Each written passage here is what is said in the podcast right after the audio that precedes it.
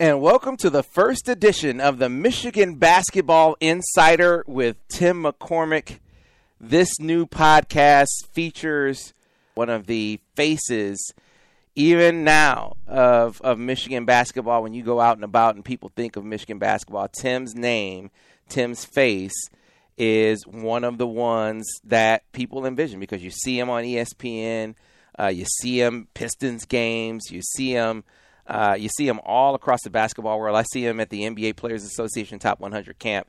Uh, is around basketball till this day, and now he is going to be with us, providing commentary every week on his own podcast, the Michigan Insider with Tim McCormick. I'm Sam Webb. You hear me on the Michigan Insider mornings on WTKA. You also see me on the Michigan Insider on the MichiganInsider.com on 24/7 Sports, and it is my great pleasure to be on this podcast with my friend Tim McCormick. So, Tim, how you doing, man? I am fantastic, and Sam, thank you very much for doing this with me. I um, I know you in the past you've said, Tim, I learned a lot from. I learned a lot from you. I listen to your show all the time, and I think you've got your finger on the pulse of everything Michigan basketball and football, and and so I'm I'm really looking forward to this a lot. We're gonna have a good time.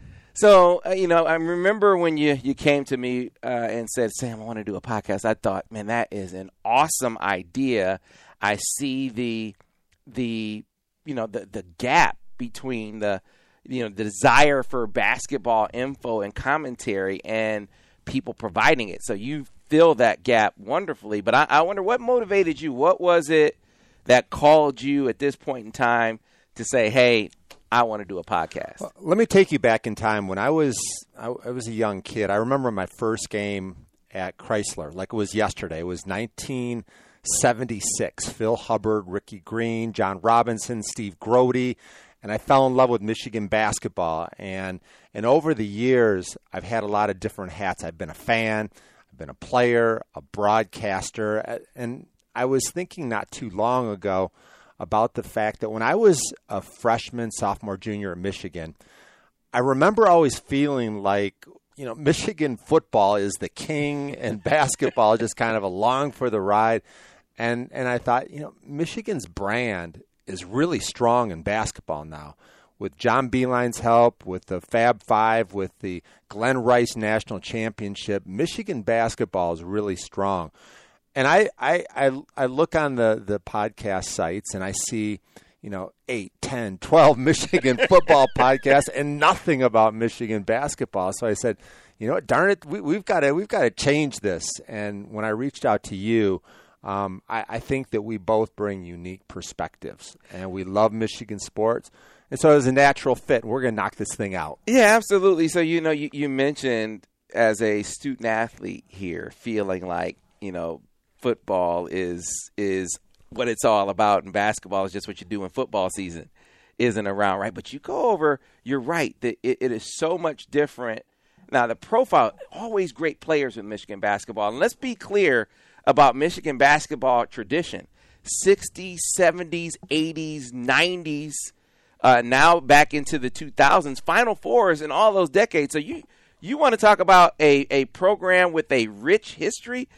Michigan Michigan's basketball program is up there, but the commitment to the program wasn't always there in terms of investment in it monetarily. Now you go over there, they have a cathedral of it's college beautiful. basketball. It is, and I remember Chrysler Arena was just a shell. It, you know, at 13,609, I remember that number well, but it didn't always sell out and the practice facility was non-existent and the weight room was kind of back yeah. underneath the stands. And so to see the you're you're right it's a cathedral and and there's an arms war. And, and Michigan is still every year adding millions of dollars to to make sure it's state of the art so so Tim uh, I was pr- particularly interested in what it meant to you. We've had this conversation before and what it meant to other players to see one of your own be tabbed as the one to lead the program up. When you heard that Juwan Howard was going to be the next basketball coach at the University of Michigan, what did that mean to you? What does that mean to you? Well, to take you back, I, I was very fortunate Bill Martin was a friend and somebody that I've always respected, and he had me uh, on the committee to select Tommy Amaker, and then I was involved in the John Beilein process. So, um, fast forward to when Warde Manuel called and said, "What do you think about the next coaching position?" I said, "Juwan Howard." Period. And and I shared with him a story that I met Juwan when he was in high school, and we worked out together, and we we had a really great experience. And then throughout the years, he was doing his career, I was doing mine. But two and a half years ago, I saw him at the the um, Little Caesars Arena um, in the first year, and I went up to him and I said, "Juwan, I've got to, I've got to tell you something really quick." I was thinking about the fact that that John Beilein's name surfaced with the Pistons job, and it was in the back of my mind. I said, "Juwan, I think you're going to be Michigan's next head coach." And his jaw dropped. He said, "What are you talking about?" And I said, "I'm just t- just keep it in the back of your mind." Last year, I went up to him again and I said the exact same thing. He said, "You're there's no way." And I said, "Just keep it in the back of your mind. You would be perfect. We would love you." And so when it actually happened, it warmed my heart. And look, John Beilein has done amazing things for Michigan, but there's something about your guy, a player, a guy that wore that uniform, that that blood, sweat, and tears. Um, I, I've talked to so many players that are elated that Juwan Howard is going to be there, and I think he's got the pedigree and the work ethic and the character and the love of Michigan that is going to be a big smash hit. Yeah, you know he was he's apologized for the tears that he he said at the introductory press conference. It's like, look, dude, that was come on. Didn't we all tear yeah, up a little yeah, bit? That, yeah, that wasn't that wasn't anything to apologize for. I thought that was endearing. Yeah, uh, that he showed that much emotion. That he he has that much love for the for the program that he's leading up now, and I think it, it you know it it makes that connection even greater for for former players like yourself. But let's talk about carrying, you know, moving forward from what was a very successful era because you talked about John Beilein, and we'll have we'll be talking to John Beilein on this podcast uh, soon. But you know, very success, the most successful basketball coach in program history, and the way that he did it, Tim, is is a way that I admit I was skeptical of at the beginning because you knew X's and O's wise there was not a better coach in, in, on any level than John Beilein. But would he be able to get the caliber of talent necessary to compete to compete with a guy right up the road in Tom Izzo? I mean, forget just you know looking all around. You look an hour away and you have a titan of college basketball. Would he be able to do that? And Tim, he did. Now he he didn't get you know the one and duns, but he got he got several top hundred guys. Uh, and then he was able to also get guys outside of the top 100 that he could mold into into pros. And he had a run of of first round draft picks that was even better than than Tom Izzo's. Now that that Juwan comes in, how do it, it looks like it's going to be different. Looks like he's going to be swimming in that in, in the in the waters that have the guys that are you know closer to being pros uh, than the ones that John Beilein had coming in. Yeah, Sam. So John Beilein's model was, was unique and successful. He would target the two and the three star kids that he felt like he could mold into maybe a low four star. Juwan Howard's strategy is going to be different because of his appeal and his background and the fact that he's an NBA guy. Um, he's got kids that are AAU players right now. He's got LeBron and D Wade tweeting about him. He is so attractive that I think he's going to be able to focus on the four and the five star kids and not have to try to coach them up. Um, I look at his model and I try to project what I think. An ACC program, a Duke in North Carolina, um, they, they take athletes and they give them freedom and they play more of an NBA style and they say, guys, we're going to give you the tools and we're going to give you the freedom to develop and showcase your skills to play at the highest level. Now, I also think that Juwan Howard is going to be able to target some kids that, that, that might be the three star that's going to be here for four years. It's a nice combination, but right now in the Big Ten, Michigan State is attracting elite talent. So is Maryland. I think Michigan's moving in that direction. And what that does is it gives you a chance to compete at the very highest level. I'm still amazed that John Beilein got to two national championship games because you would think that that you need future NBA thoroughbreds to get to that level. Um, I think that Juwan Howard's going to be able to do that. Yeah, I think he was. You know, John was exceptional at at I. His his his scouting was was next level. I mean, to be able to see what Caris LeVert was going to be, uh, for instance uh, that's just an example to to spot. That's jaw dropping to me. Yeah, to, to yeah. spot Mo Wagner and what he was going to be. And you know, he now he complimented it with with some guys in there that were like a Mitch uh, Mitch McGary was a was a highly rated guy. Zak Irvin was a highly rated guy. So he had some highly rated guys, but he didn't he didn't ever get that one and done variety. And so now Juwan Howard, he comes in. Not only does does he lock down Mo's little brother, Franz, who I'm, you know, I'm sure we'll be getting into uh, what you think of his game. But then he comes in and he gets one of those one and done types in Isaiah Todd. And this is getting in at the end of that recruiting process and locking down a guy that had an offer from Kentucky. Had, you know, the other finalist was, was Kansas, for instance. I mean, you had the, the big wigs of college basketball, the blue bloods, Carolina after this guy, and Michigan landed him. Well, there's a lot that Juwan can sell, and and the academics is obvious, but you wouldn't think that a one and done kid is going to to focus on that as much. He's also targeting kids with strong parents, strong families, and and he's selling the character part of it, the family environment. Listen, on on Wednesday night, I um I was at practice, and this blew me away. Um, the women's team was playing in Chrysler that night. They had an exhibition game against Northwood. And as they came out of their locker room, they were running against the wall to go out to the court. They were going to go through the tunnel and they were going to play their game. Juwan stopped practice immediately, and all the men's players walked over and they started cheering wildly. They're pumping their fists. Juwan said, "Ladies, not in our house tonight." And he was like, they they were all so respectful, and it just kind of gave me chills because that's family, and and that's what guys get excited about.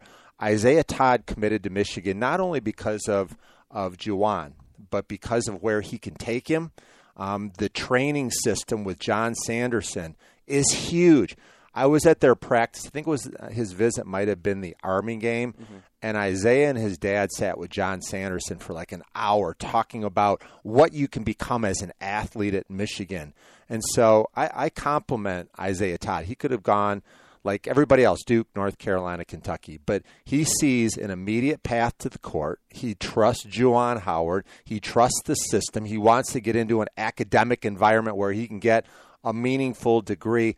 I, just, I was really impressed. You mentioned something about the, you know, the the one and duns and and the you know the using one and duns as part of the foundation of a, of a program. It, it seems to me that the only programs right now that can have those players exclusively, like all they have is one and duns. Duke, Carolina, maybe Kansas to a certain extent. But you said something that I, I, I kind of want to flesh out a little bit that I think is really important for Juwan Howard's model. He'll have some one and duns, but that he will have more complementary pieces than you might see what I call complementary pieces. Guys that might take two or three years to be NBA guys. He'll have more of those types on his roster than you might find at a at a spot like like Duke or Kentucky. But that can be a winning model too. Like you can you can grow that way too and still compete at a championship level. Well, look at their their young players right now. Franz Wagner is an NBA player to me. I, I think he'll be a first round draft pick at some point, maybe a lottery pick, but not yet. He's got to get physically stronger. Zeb Jackson is long and aggressive as a point guard. I can see he and David DeJulius being the backcourt of the future. And and some of the other kids that are are definitely termed one and done's. Mark Williams, um, you know, is, is, he a one and done? I, I don't know if I think that. I, I think I think when you get to the NBA, they expect you to be ready because the NBA is not a nurturing league where they put their arm around you, hang in there. This is going to be a long journey. No, when they draft you, they're investing millions of dollars. They want you ready now. And so I would encourage a lot of these guys go and fine tune your skills. Make sure when you go in there, you're in a position of power as a high lottery pick rather than let Iggy. Iggy's a great example, right? Like like he he he right now would be an all American at Michigan and next year probably a lottery pick. By being a low draft pick with the New York Knicks, he's going to have a hard time this year finding minutes. Mm. And and so when you get there, Sam, your game better be pretty finely tuned. Right. All right. So let's get uh, into a few observations before we get into your conversation with with Juwan Howard. Uh, you've been to practice quite a bit. Tim. Four times. Yeah, you've so you you've seen these guys and you know the personnel uh, and and how they fit into the last system. You know how how will things be different under Juwan Howard compared to how they were under under John Beilein? A lot of things will be different. First of all, the speed of play in the NBA is a 24 second shot clock, and so there's a lot of quick hitters. Um, NBA offenses they run something called pistol now, which is a high structured screen and roll game, and there are there are some tendencies that are similar to John Beilein's. I actually think that John Beilein was such a visionary. A lot of NBA teams have adapted some of his philosophies, but there's going to be more turnovers because Juwan Howard is going going to encourage them to be playmakers. Don't be afraid to take a shot. And under John Beilein, a lot of the players that that that excelled are the guys just said, you know what, I'm gonna go get, get a bucket for you right now. Don't mm-hmm. worry about me. And they they broke the offense a little bit. I think that's what an NBA mindset is: go make plays, go have fun. This is a, a player friendly offense. I think it's gonna be really fast, creative, and and and just go out there and, and enjoy it. And so I think that's the first thing. Um, also talent level wise, that that's going to be obvious. There, there's going to be more above the rim athletes, to the rim athletes, transition athletes. I think that's going to be a real structure um, that, that John Beilein will look at. I'm sorry that Juwan Howard will look at. Then also, post play is going to be huge, and Jon Teske should have a huge smile on his face because he's never really been posted up. And let's think back to the Michigan State Michigan game Cassius Winston was switching onto Jon Teske in the low post, yep. and we never even went there. We never right. looked to exploit it.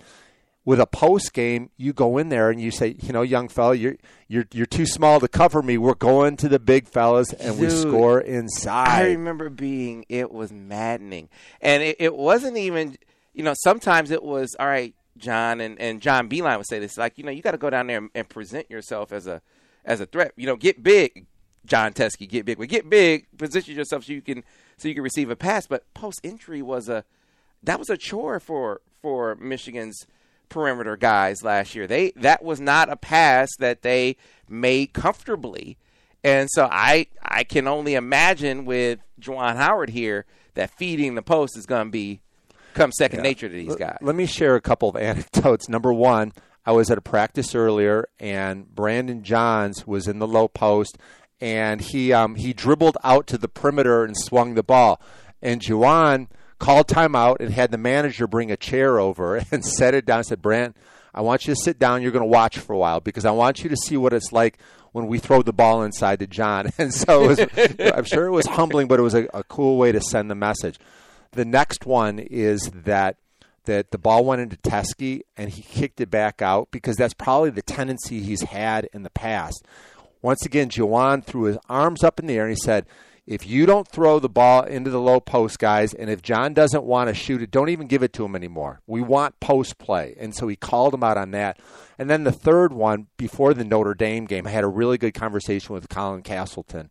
And I said, Have you noticed a big difference in the post attack of Michigan? And he said, Well, you know, in our scrimmage against U of D, John and I combined for 11 baskets nine of them were in the paint.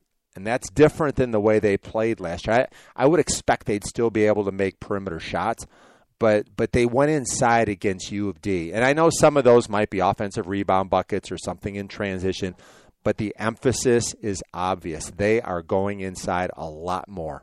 So rotation wise, you have any early projections of what the what the rotation is going to be? Well, I would I would think that the Franz Wagner really throws things into chaos because the best players for Michigan are at the point guard and the big guys. Um, so you've got three really good guards, David DeJulius and and Xavier Simpson, and I think Eli Brooks is going to have a really good year.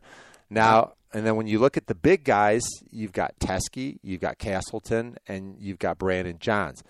I think that Isaiah Livers plays all positions but but that that wing is going to be really a big question mark. Think about this: you lose Iggy, you lose Charles Matthews, you lose Jordan Poole. Those are your three top scorers. You're not returning any double figure scores, so that's an issue. Who's going to be your wing scorer? So I think Michigan's either going to go really big, play Isaiah Livers at the three, or they'll go really small and play three point guards. Yeah, it sounds like that's something that that Juwan is going to be you know, a little bit of figure it out as you go. So I know you got a chance to, to talk to Juwan, kind of lay out for, for us what the discussion was about, what you you know what you looked to find out when you sat down with Michigan's head man. Well, I was um, I was really looking forward to because we have a long-standing relationship, and I had so many questions that I wanted to ask him that that I, I need a second interview. We're go, we're going to do it again, but I, I wanted him to talk a little bit about the differences between NBA and college. Also, he's inherited players that are spe- specifically recruited to play John Beilein's system. Is that an advantage? Is it a disadvantage? And then also, how do you integrate players that are used to a certain style that, that is very controlled, right? John Beilein does not want turnovers. He wants his offense run a certain way. How do you teach those players to go out and be playmakers and have that freedom? So I um I, I thought his answers were, were really fascinating. I, I think he's such a high character guy. Very excited about Juwan Howard. All right, so here you go. Tim McCormick, one on one with Michigan head basketball coach Juwan Howard. Juwan Howard, I was uh, reminiscing. It's been 30 years since you and I met at the IM building with Steve Fisher. Time flies. I'm really happy for you. Well, thank you. I appreciate it, man. You know, I can't believe it's been that long, but it seemed like it was just yesterday because I recall like the first time we met and um, I also enjoyed that time when we spent in the gym working out and you teach me to jump hook. So uh, that that's a day and a time that I would never forget. Yeah, what it, what what was it about that day that you took my jump hook and you shot it better than I ever did? like, like I don't know about that. no, I would say this. Obviously, I was a good listener, um, and I trusted it. But you were the best teacher. You know? Okay, I'll, I'll take that. Yeah, yeah, and I, I, I'm not just saying it just so it can sound good, but um, that day, we spent over three hours just chatting and working on it, and I'm sure, uh, you know, it took some time for me to uh, to use it uh, and, and, to feel like you know once I left that day that I was comfortable with using it. But I, I appreciate your patience and just you know helping me through that process. And as you know, uh, for 19 years I used that move in the NBA, and it was tough to block. Mm-hmm. They couldn't block my shot. Well, I'm I'm proud of you, and as a Michigan fan, we're really excited to have you here. Now, NBA is all about basketball. What has been the biggest challenge of becoming a college head head coach so far? Well, I would say recruiting has been the biggest challenge because, like I stated before um, on one of my interviews, in the NBA, you know, you don't have to worry about players uh, recruiting them, calling them on the phone. They come to you. You draft them or if you didn't draft them, a lot of those players are, you know, calling your phone lines or calling the coach who know you to try to get them in one of your summer camps or um, in the um, um, summer league uh, team. So now, being in college, you know, I have to get on the phone. I have to go out and recruit and try to uh, sell this program and, and, and get guys to buy into the Michigan culture and and, and get them to see that hey, what we're doing here, because a lot of the players haven't seen me coach before, uh, but just uh, get them to buy into you know that I'm a new inspiring coach that can help them get to where they want to get to, and as far as playing college at a high level. Juwan, I've watched four practices, and, and I know there's a lot of differences between the NBA game and the college game. But for our listeners, can you talk about the biggest differences uh, between being an NBA player, being an NBA coach, and what you're trying to teach here at the college level? Well, what I'm trying to teach at the college level is teaching guys how to use IQ. For those who do not have an IQ, uh, develop a basketball IQ. Uh, teaching guys how to play more of like a read and react type of um, uh, offense in a sense. Uh, not saying all my offense is designed around a read and react, uh, but I think what has escaped a lot of our basketball youth is guys learn how to play without the ball. And that's something that I've implemented here at the University of Michigan is teaching guys how to play without the basketball. Not saying that a lot of our guys did not know that before, uh, but there are guys on our team that is still learning, and it's a process. Mm-hmm. Speaking in generalities, I don't want you to give up your offense, but how might things look different with a Juwan Howard approach than a John Beilein? How how is your system going to be different, faster, um, more? Po- what are some of the things that, that we can look for? Well, I would say this: um, Jon Teske be, will be utilized more in the post. Um, I know in the past, uh, John has done a fantastic job in playing more out on the perimeter, uh, as well as uh, on the free throw line. Uh, in my offense, John would do a little bit of both. Uh, he would play out on the perimeter, which he's been effective before, and we've seen that over the years. But uh, using him more on the low block, which I think uh, he's really good at, and he's shown it in practice uh, with his low post skills as far as his work ethic and learning different moves that will help uh, add more to his low post skills. I love that jump hook that I saw in practice today. hey, um, so when when we talk a little bit about John Beilein's system, he obviously gets good quality kids. Um, is it a disadvantage that you're now coaching kids that were recruited specifically for his system, or is that an advantage because they're pretty fundamentally sound? Well, it's not a disadvantage at all because I'm getting guys who are high character, who buy into coaching and uh, open minded and willing to learn. Um, that's a big advantage right there. It's a coach's dream to have guys who um, is coachable, um, guys who I can trust, and guys who have bought into trusting me. So I think that's a big advantage for me.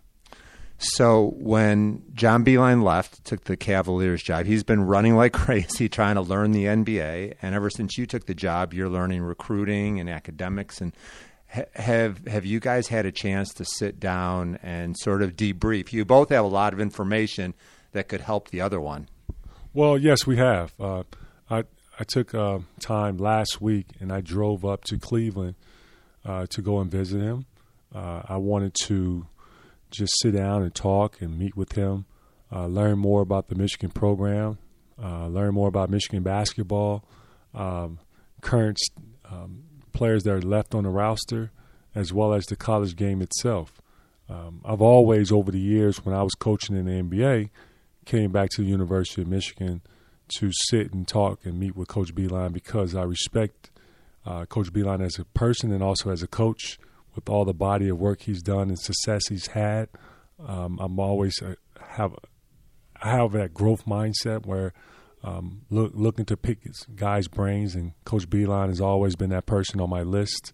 Um, and I also did the same thing with like uh, Coach uh, Leonard Hamilton at FSU, a guy who I played for before, and he's uh, had a lot of success in the collegiate level at uh, Miami, as well as at um, Florida State. So uh, I'm looking. I'm always I'm always trying to figure out ways how to get better. Mm-hmm. Have you have you talked to any of your former coaches? Um, I'm thinking Jimmy Lynam and Larry Brown and Erik Spoelstra, Pat Riley. Yes. You know what what advice have they shared with you about being a head coach? Well, I talked to Coach Steve Fisher, and uh, Coach Steve Fisher is, you know, he's one of the best teachers. But the the best advice he's given me is um, trust your staff. Um, make sure you give them uh, responsibilities. Uh, all the jobs should just be on your shoulders. Uh, don't try to do it all alone by yourself. Um, you hire guys that you can trust and guys that you feel that uh, are great teachers in the game. Uh, allow them to have a voice and use them.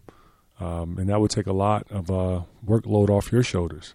I love your staff. Can, can, you expand on on some of their roles? What is Phil Martelli's role? What's Howard Eisley's role? What's Saddi Washington's role? Some of the things that they're bringing. Well, first I would say I, I picked the staff based on choosing guys where I was weak at. Um, I've never been a head coach in college basketball before.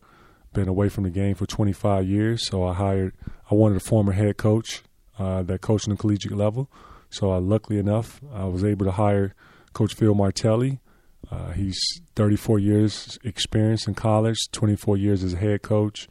So, I've uh, appointed Coach Phil Martelli as the associate head coach. Uh, Saddi Washington, uh, I wanted someone who um, was been here at the University of Michigan, knows the program, um, knows have a, a, relationship with the players. Um, I wanted the players to also feel uh, a sense of empowerment, um, and and not only that, feel comfortable. So, Saddi was a guy who I felt I can trust uh, because of his basketball experience on a collegiate level. Ten years at Oakland University, three years at the University of Michigan. Um, played seven years in uh, in professional sports. Uh, so Saddi has a lot of knowledge. Great coach. He's going to be a head coach someday, very soon. Uh, I don't know how long and how lucky I'll be able to have him, uh, but um, hopefully I can keep him for a while. um, I hired another guy who I never played the point guard position before. Uh, I wanted a, a, guy who can help develop point guards. I thought Howard Eisley was a perfect fit for that uh, role. Howard was with uh, New York Knicks uh, last year, coached in NBA for 10 years, played in NBA for 12 years, uh, from the Detroit area.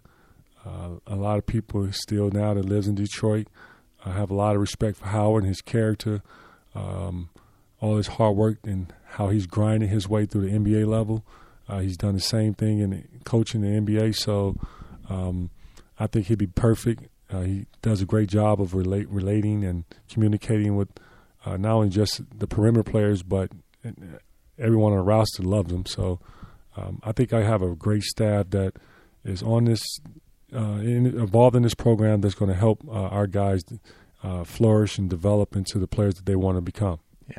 NBA basketball is about goal setting. Can, can you share a couple goals that, that you have for your team this year? Some of the goals your team has. Well, our goal is you know, I'm sure it's similar to a lot of these teams in college. Uh, our goal is to win the Big Ten. Uh, we want to become the Big Ten tournament champions, and our goal is to win a cha- national championship. Good. And then the, the, the final question that I have, I, I'm trying to imagine what it's like for you right now. Just imagining your first game when you walk out of the tunnel, the crowd is excited are you daydreaming about it? Are you laying in bed at night thinking about what that's going to be like? What what goes through your mind when you think about your first game as the head coach for the University of Michigan? Well, I, am not going to sit here and lie to you. Um, I have thought about it. Um, I've tried to envision um, just putting myself in the position of when I do walk out there the first day and what's going to be my first play that I draw up and um, how are we going to respond to uh, competing versus our opponent and and ho- hoping and praying that we do win. Um, you know, I would never sit here and say that I would not be nervous. Who knows during that moment? Um, but I, am going to embrace it. You know, I, I love basketball, I, and I think that pretty much speaks for itself. For all the years that I have been around the game, um, I've done this since I was six years old. I haven't taken a break yet. Um, I'm I'm sick minded when it comes to the game of basketball. I'm always trying to improve and I'm always trying to learn and because I feel the game is evolving uh, year by year, and I want to be ahead of the curve and I want to make sure our guys are the most prepared team there is. Juwan, we're elated. The ba- the basketball community for the University of Michigan is so excited, and we wish you the best of luck. Thanks for joining us on our first podcast. Thank you. Thanks for having me, Tim this is a real treat, Tim, to hear you be able to go back and forth, uh, you know, with a guy that you helped recruit uh, and a guy that wore the same uniform as you is now coaching Michigan basketball. And this is the Michigan Basketball Insider with Tim McCormick. So your sit down with with Juwan, what were your big takeaways from it? Sam, I was I, I was reminiscing about the time that we were in the gym together and and I was amazed at how quickly he took my jump hook and made it better than I ever shot it. Um, I, I also was sitting in his office. It was Wednesday night, and I was asking him when the the the, the um, microphone went off, what what what's your day like today? What what do you do on a typical day? He had gone down to Florida to recruit, and then he flew back to be in time for practice and then he went through a three-hour practice, and then he met with some some um, you know fans, and he gave like a twenty and thirty-minute impassioned speech, and then he did the podcast interview, and then he raced over to watch the women play. Like he is so engaged, so high energy, so loving this that it ra- really made me feel good about you know why why he was the right choice. And and I don't know if they're to, you know, they, they might get beat by Creighton and Louisville's to be good and Iowa State. They they could lose all those games, but this is a long-term investment and he is so engaged that I am convinced that he's going to be a big success. At this point it's it's early and I I'm saying this is an unfair question to you before I even ask it Tim, but you're my guy so I can do it. I don't know if I'll answer it. but you know, I mean, you have like what's your early you know your early expectation for for year one. I know we haven't seen them and then you know we haven't seen them play a non-conference schedule yet to know how they're going to fare in the Big Ten. But just knowing what you know about the Big Ten landscape, knowing what you know about this roster, seeing them a little bit, so far, what's re- a realistic expectation as far as you're concerned? Sam, this team is not as good as last year. They're they're they're going to struggle to score at times. I think that they're going to see a lot of zone because they lack some of those pure knockdown shooters that Michigan's had under Beilein. Um, but I do think that they will play in the NCAA tournament. I think that they're going to be totally capable of, of having some huge wins this year. Uh, I, I would imagine, you know, 23 win team going into the term. That's pretty darn good. Uh, top five in the Big Ten. I, I, think Michigan State's better. I think that Maryland's got a better roster. Um, Ohio State, Purdue's lost a lot, but I really like their their foundation. Um, but the the key word that I think is going to be so important is trust. And let's say they lose to Creighton. That that would not be a surprise. Creighton top five in the Big East. They return four or five starters. That's going to be a tough game to win. And if you do lose, the players are going to be thinking, okay, wait a second. You know, is is, is this going to be a tough year? Where's Coach Beilein? He was he was so meticulous with his preparation. You know, the the players have to be able to let that go and say, no, I'm on board. I'm with Juwan we're going to be fine. And I think that once they get through that trust issue, then everything is going to be really good. And Juwan's fine with that because in the NBA, man, you get you get guys coming in, they get traded, they get cut. Like you're always used to the uncertainty of it. Juwan will be fine with that. It's the, these college players. Can they adjust to a new coach, new system, new expectations, new routines? That's going to be really important. So I think trust is the big word. Yeah, I knew you were going to handle it well, just like you handled things well in the paint. So we have a segment on the Michigan Insider Basketball Podcast with Tim McCormick that we're calling In the Paint. We'll do it every single show uh, in the final segment where we will take questions uh, from you know from folks on Twitter, folks on the MichiganInsider.com, questions that Tim has heard uh, directly that he wants to bring to the podcast and We'll go down in the paint with Tim and have him answer those questions. And so uh, let's start off with, with number one, with Franz Wagner's injury. Who steps into his role? Isaiah Livers is is ready for a breakout year. Sam, I think he's going to be Michigan's top scorer this year. Um, I was at Little Caesars Arena the other night, talked to an NBA scout. He said, "I love Livers. I think he's a pro." And and so I thought, well, well, tell me a little bit more. Why why is that? His versatility he can cover at the college game two through five, probably more two through four in my mm-hmm. opinion. But he's improved his ability to put the ball on the floor. He's a deep range shooter. And I also love his leadership. One of the things that kind of caught me off guard is you get to know some of the kids when they're younger. I remember Xavier Simpson and Isaiah Livers being kind of in the background, kind of watching, not really sure of themselves. And yesterday after practice, both of them came up. They had a man handshake, big smile. Hey, thanks for watching practice. What'd you see? You know, it was just, it was really good for them to show their leadership and, and their maturity. So I think Isaiah Livers is the guy. But in the short term, with Franz Wagner out, Adrien Nunez, who Juwan Howard said is one of the best shooters in college basketball wow, I, that that kind of caught me off guard a little bit. Um, we need we need to see it because I know last year he didn't he didn't do a lot of shooting. Um, his game his game needs some some work in other areas. But I'm I, laughing I'm laughing as you say that too because that's another big difference between Juwan Howard and John Beilein. John Beilein was the master of making sure expectations were a little Right. bit keep it keep those expectations down. Don't don't be too too lofty, too gaudy Yeah. with the with the praise early on. so So, let me ask you the question: What do you think?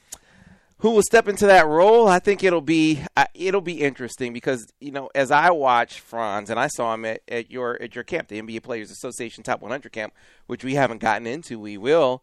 You're the director of that camp. You see guys go in and out. I was surprised when I watched Franz there how how mature his game was, how how he was, you know, the basketball plays that you know an outlet pass, going and getting a going to get a rebound, being able to create for others a little off the bounce, things that you just didn't expect. I admit I stereotyped him, foreigner. He's gonna get come in here, get pushed around a little bit, not really be able to adjust to the speed and athleticism of the game.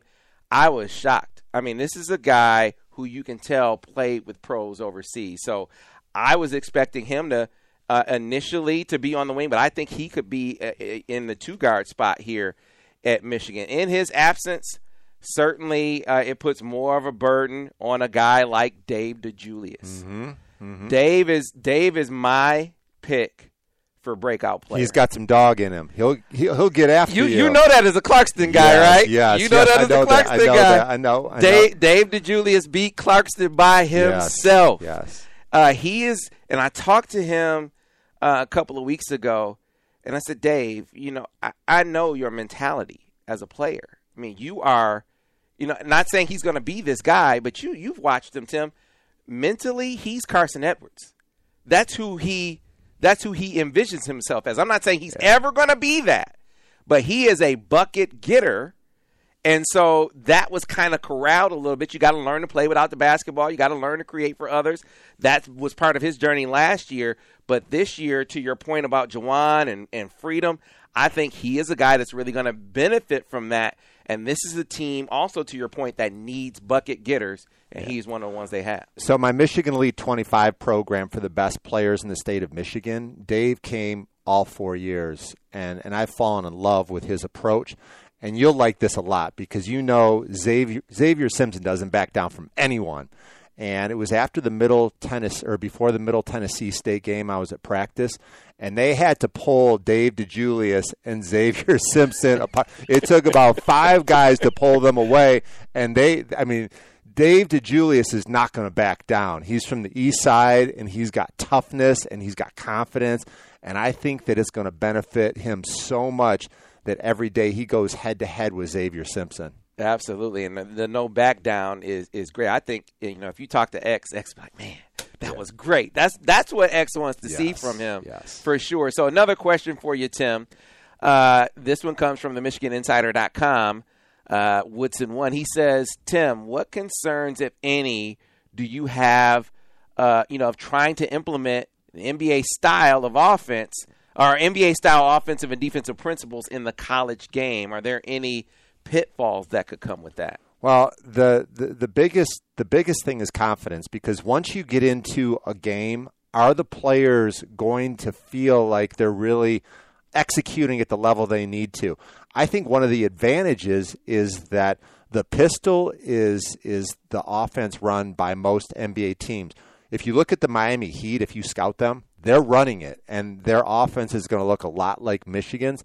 But the big key is the defensive philosophies that are in the NBA right now. It's not in the college game covering this. So there's going to be a learning curve for everybody playing against Michigan. I think that's going to be an advantage for the Wolverines in the early games that people are going to say, wait a second, this is a little bit different than what we've seen. Also, with their offense, it's a structured motion, but they can get into the post. They can get guys shots out of it. It's a really good offense.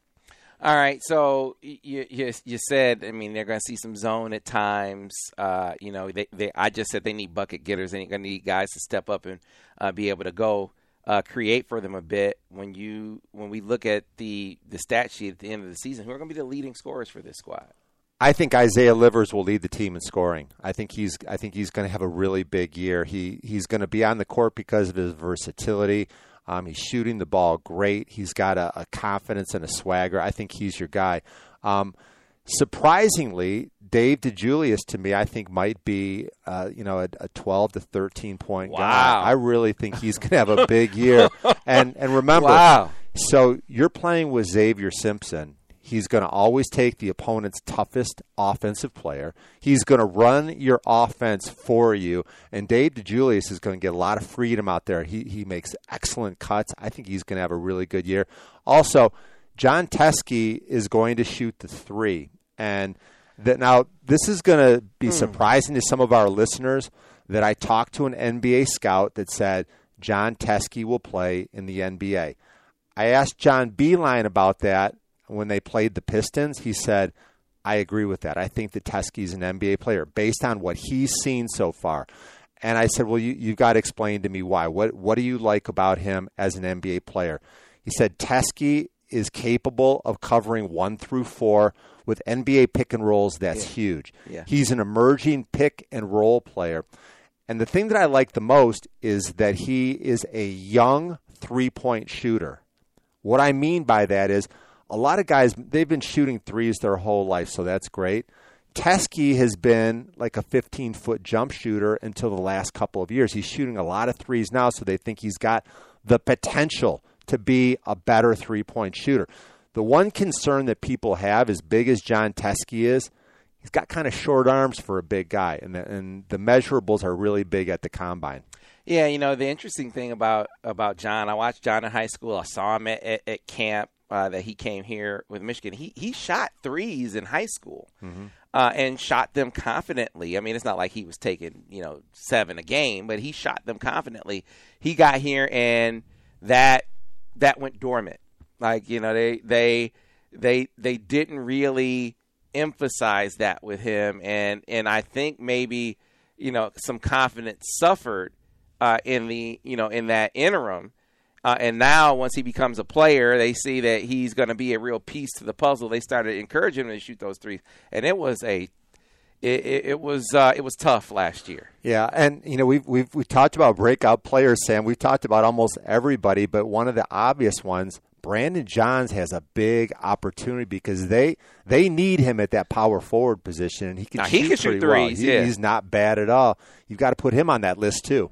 Gotcha. All right, so let's let's get another one in here, and this one comes from the MichiganInsider.com, and this is another one that's right in your real wheelhouse.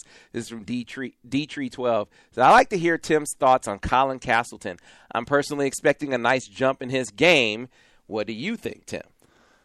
I would expect that he's going to be your third big man. Um, he's going to probably play 15 minutes a game, uh, but very important because he's got to he's got to gain strength. And Jon Sanderson's one of the best I've been around in terms of core strength, leg strength, hip strength. Um, he he is is going to make a huge difference for Colin Castleton. And at practice yesterday, I was watching his shot. Um, I think that Colin and Brandon Johns share something that, that needs to be improved subtly. I don't think that they're totally disciplined with their shooting. They look a little bit lazy to me. Where when you're when you're a knockdown shooter, you've got to do the same thing every time. Your your legs have to be the same width apart. You know, your follow through has to be in the exact same position. And and I, I was watching closely. Brandon and Colin can really do a better job in their pre-shot work, making sure that you know they're down in position, hands are ready, and then the follow through and the lift those are, are two things that I think they can improve, but they knock down shots pretty well without that discipline. If they get it, look out. Yeah, I, you know, the thing about Colin Castleton that I love, I love the attitude he brings to the floor. Uh, he brings he to to be a uh, you know a lean guy uh, you know, he brings you he brings you a guy that has some athleticism despite not having a whole lot of muscle on his frame just yet. And I remember talking to him in high school. I said, "Describe your game." He said, "I'm Franz. Wagner. I mean, not Franz. I'm Mo Wagner, but I play defense." so, so he said, "You know, I'm a guy. Basically, I'm a guy that can." I can play on the on the wing. I can play on the perimeter, but you know I can also get it done in the post. But I'm going to block shots. I'm going to be active on the defensive end of the floor, and that to me, Tim, in the the little bit of time that we saw him last year, that's where I think Michigan felt him most was on the defensive end of the floor. Where there was an Iowa game down there, he flashed a little bit. We saw him in and out uh, as they got deeper into the season. Colin Castleton as a presence on the defensive end of the floor, being able to stay, being able to stay with, with guys, or you know, stay with a guard on a pick and roll. He can move his feet well enough to do that. What he lacked was man, he could get muscled out of there because he just didn't have the, the mass to, yeah. To Sam, that's why I'm so fired up. You're doing this with me. You're bringing the insight too. I'm, I'm learning from you. no, but the David DeJulius issue with playing Xavier Simpson, that's really hard every day, right? Mm-hmm. Like when you've got to play against an all Big Ten defender every single day. Colin Castleton has to play against Jon Teske every day. Like that's how you get better. And I remember Roy Tarpley was immensely oh. talented, and yeah, man. And I felt like every day for his freshman and sophomore year, I just beat him up in practice. he he was so tall and thin, and and and I went at him really hard. Um, our junior year, or my junior year, I got in foul trouble at Ohio State, and they put him in the game. And in the second half, he had 22 points and 14 rebounds. And from that moment on, he was the best player in the Big Ten. And so that competition, have somebody pushing you, can really pay dividends. I think that's where Colin and DeJulius are really going to benefit. And that's a that's a that's where we're going to end this first podcast. But think about that, folks two first round draft pick bigs. That's what Michigan. Tim McCormick and Roy Tarpley on the same team. These are these are two first round draft picks in that era of Michigan basketball. Just not enough appreciation for how much talent there was. We will talk to some of the members of the 89 championship team, I'm sure. And you know, I've talked to a few of them already and they they say, "Hey, the team that lost the year before Gary Grant was more talented no doubt. than the one that actually won it. nope, you're right. You're right. So that was that was a an unbelievable era of Michigan basketball. Just didn't always have the hardware uh, to show for it. But you look across NBA rosters uh, uh, in the '80s, you saw a lot of high draft picks from the University of Michigan. One of them being our guy, our feature guy uh, in this podcast. Uh, hope you lock it down. Hope you listen every week to the Michigan Basketball Insider with Tim McCormick. Tim, great first show, man. Great job, Sam. Let's do it again. All right, see you guys next week.